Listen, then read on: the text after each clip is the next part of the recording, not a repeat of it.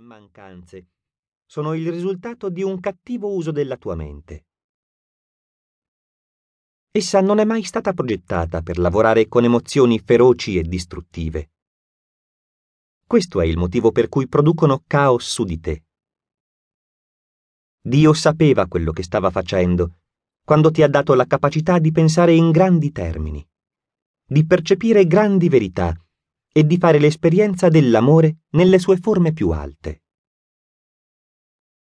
Anche tu sei divinamente attrezzato per pensare ciò che i grandi di ogni tempo hanno pensato attraverso i loro libri, la loro musica, arte, il loro teatro e la loro scienza. Inoltre, il tuo equipaggiamento di coscienza comprende la tua capacità di avere originali idee dentro di te. Ogni uomo che abbia contemplato la natura divina di se stesso ne è sempre stato beneficato. Viene da dentro la voglia di scegliere nella vita ciò che è più grande di ciò che si è e si sa. Da questa stessa fonte intuitiva giunge il sussurro di Dio, che ti dice che non c'è bisogno che tu sia malato, infelice, frustrato e alle prese con problemi finanziari. La vita è un andare e venire, un ingresso e un'uscita, un flusso e un riflusso è qualcosa che ricevi e che dai. Le idee entrano nella tua mente ed escono le azioni. I pensieri giungono nella tua mente e tu fai qualcosa con essi. Se sono negativi ti preoccupi, hai paura e sei preda del dubbio. Se sono creativi, sei ispirato alla giusta e amorevole azione. Tu sei sempre e per sempre immerso nella mente creativa. E sei sempre e per sempre parte della mente creativa. Questa mente sta pensando nuove idee nella tua coscienza.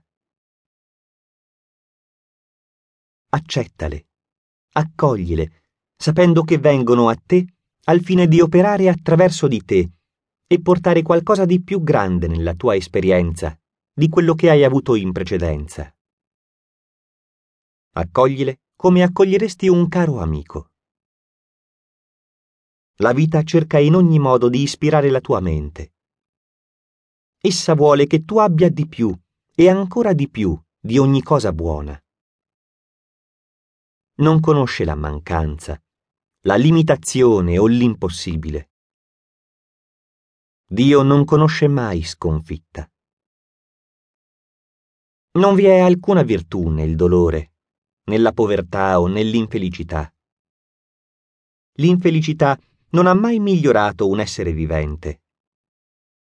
Non può far aumentare la tua area del buono e del bene. La farà solo diminuire. L'infelicità si deforma, si distrugge e si contrae. L'infinito può rilasciare le sue idee solo nella coscienza che è in pace con se stessa e si gode l'esperienza del vivere. La felicità è determinata dalle idee che agiscono nella tua coscienza, non dal tuo ambiente, dalle cose che possiedi, dalle tue attività sociali o dalle tue speranze. La felicità non conosce il tempo, vive sempre nel presente. La tua intelligenza è sempre sotto il tuo personale controllo. La tua mente si manifesta sempre e si rende sempre evidente. Quando entri in una stanza, le persone che ti guardano vedono sempre il tuo stato d'animo. Possiamo dare agli altri soltanto ciò che siamo. Nel mio libro Treat Yourself to Life ho scritto La tua felicità è in diretta relazione con la tua capacità di dare te stesso agli altri. Il donare è la base di tutta la vita vivente. È la causa di tutta l'amicizia, l'amore, la famiglia, la vita sociale. Tuttavia,